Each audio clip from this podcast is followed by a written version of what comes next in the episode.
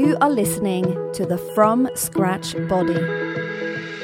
I'm Liv Austen, and I believe that anyone can cook. Since being diagnosed with endometriosis, I have been on a journey to find out what food makes me feel great. By cooking my meals from scratch, not only have I started feeling much better, I've also fallen in love with cooking completely.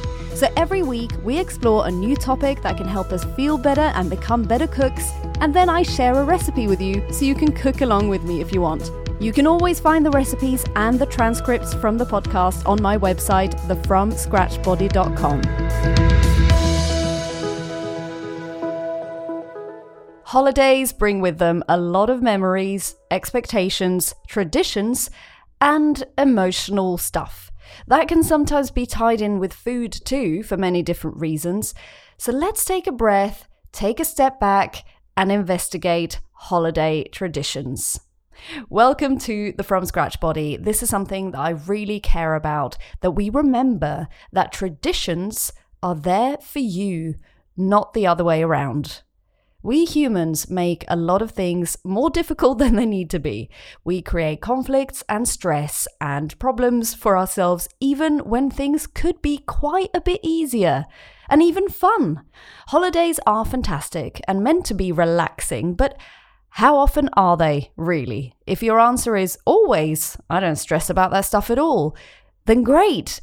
Maybe you can share this episode with someone you know who isn't quite as zen as you. Traditions are lovely. They bring people together and they create wonderful memories and great conversations, anecdotes, and a great familiar feeling. But life is not always very helpful when it comes to trying to do everything to plan. The last couple of years have certainly showed us that. Sometimes we forget that traditions are there to serve us and not the other way around.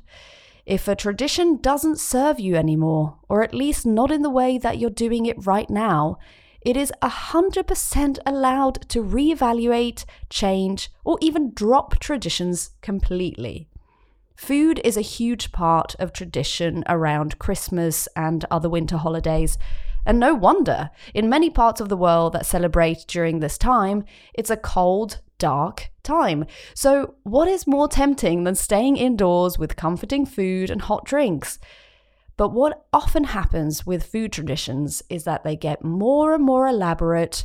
A lot of pressure is put on making the food perfectly, and the pressure is on even more if it's something you only eat and make once a year. So, here is my tradition enjoyment checklist just to make sure you actually have fun this holiday. Are you actually enjoying the food you're making?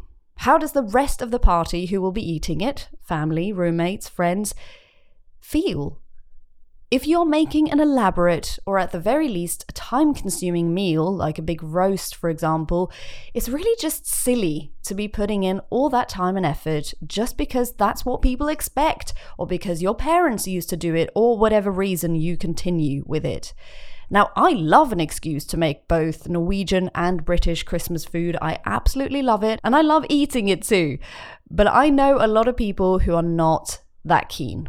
It's important to both not force traditional food onto someone else or to force yourself to make it just for the sake of it. Maybe if you have a conversation with the others in your household about it, you'll realize that everyone is happy to go for something a lot simpler. On that note, if you are the person in your household who most often ends up cooking, and you feel you're expected to make a big traditional holiday dinner that you're not actually that interested in, get the rest of them involved. If it's important to them, then they can certainly get involved if that is what you would like. I prefer to be alone in the kitchen, personally. So the way someone can contribute for me is to come in occasionally and check if I need a top up of red wine. Yes, please. And to not question the mess. I'll tidy later, okay? If you are nervous about messing up a meal you're making for your family or friends, it is totally legit to practice. If you are doing a few different dishes, for example, you can try one here or there in the weeks leading up to a Christmas party or meal it will get you in the spirit too and make everything go a bit smoother when it counts. And again, you are allowed to ask for help. People usually love helping, you know, so do remember that. Have a backup of a couple of ready meals. Now, when I say ready meals, I mean they can very, very easily be your homemade ready meals in the freezer that you actually love. So if something went wrong, you can just laugh at it and still be fed instead of panicking about what shops are open. Be respectful of other people's dietary restrictions.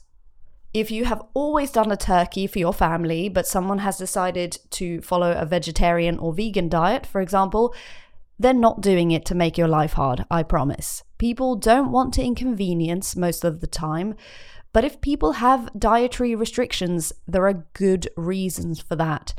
Ask them if they can help you with their part of the meal or if they have a favorite Christmas recipe that they can send you if you want to make it for them. Try something new. Learn about holiday food from other countries. They might be quite similar to yours, but just with a little twist. And often you'll find that the flavors and spices that make the food hearty and Christmassy will be in there, but maybe in just a slightly different way. It's a nice way to change up your traditions instead of just having regular non holiday food if you decide you don't want to continue with your old traditions. Remember to have fun and not worry so much. If the meat is a bit dry, the gravy is a bit runny, the vegetables are a bit mushy, I bet you it's probably going to be delicious still. It's not such a big deal. The point is to have a nice time, to relax, and be with each other. How do you make sure that you enjoy the holiday period and traditions that come with it? Message me on Instagram at the From Scratch Body and I will happily share your tips. Now, we're looking ahead to when you have a bit of leftover turkey later this month. We're making turkey and broccoli bake. I love this one.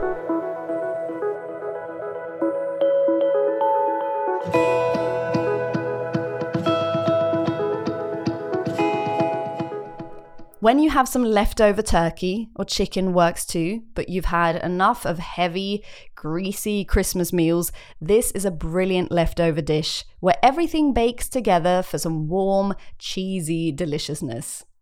There is lots of room to make this your own. You can keep it low carb with just the meat and broccoli. You can also add other veg you have left over, like carrot and sprouts, for example, or you can add a bit of cooked rice if you want a fuller meal.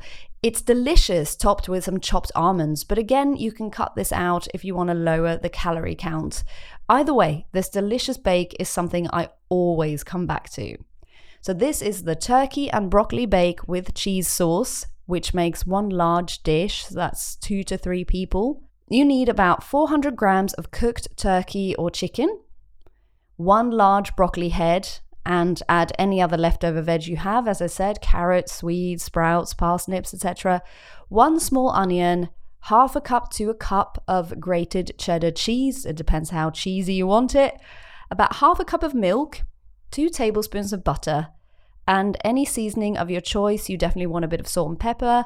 You can add some spices and herbs as well if you like. Some optional additions mushrooms are great in there. I definitely always do almonds on top, and some cooked rice if you want to make it fuller, like I said. Or anything else that you want to add. This is a very versatile dish that you can pretty much do whatever you want with. A perfect leftover dish. Preheat your oven to about 200 degrees Celsius, 390 Fahrenheit. If your turkey or chicken is uncooked, then cut it into small pieces and fry it in a pan with some oil until it's just cooked through. You can err on the side of uncooked here as it will go in the oven after. Put it in a bowl and let it rest.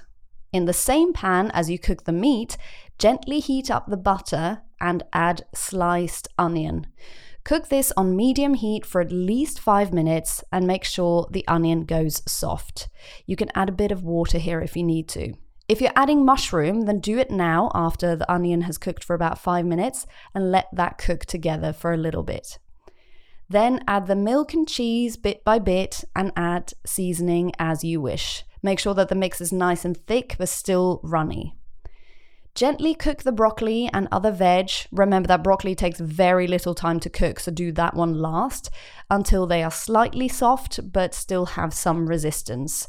In an oven proof dish, add in all the broccoli and other veg at the bottom, then top it with the turkey or chicken and pour the cheese sauce all over it. You can top with even more grated cheese if you like.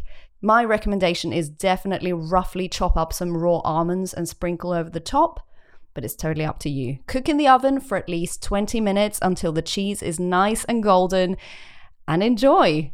Did you make the turkey and broccoli bake? I'd love to see it. Share on Instagram and tag me at the From Scratch Body, and I will see you next week.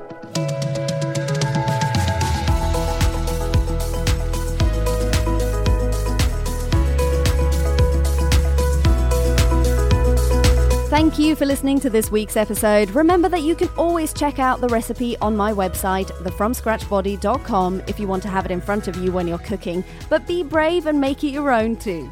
Also, check out my Instagram at the From Scratch Body and my YouTube channel, The From Scratch Body, for lots of food inspiration that you can totally recreate yourself. Remember, cook from scratch and your body will thank you. See you next week.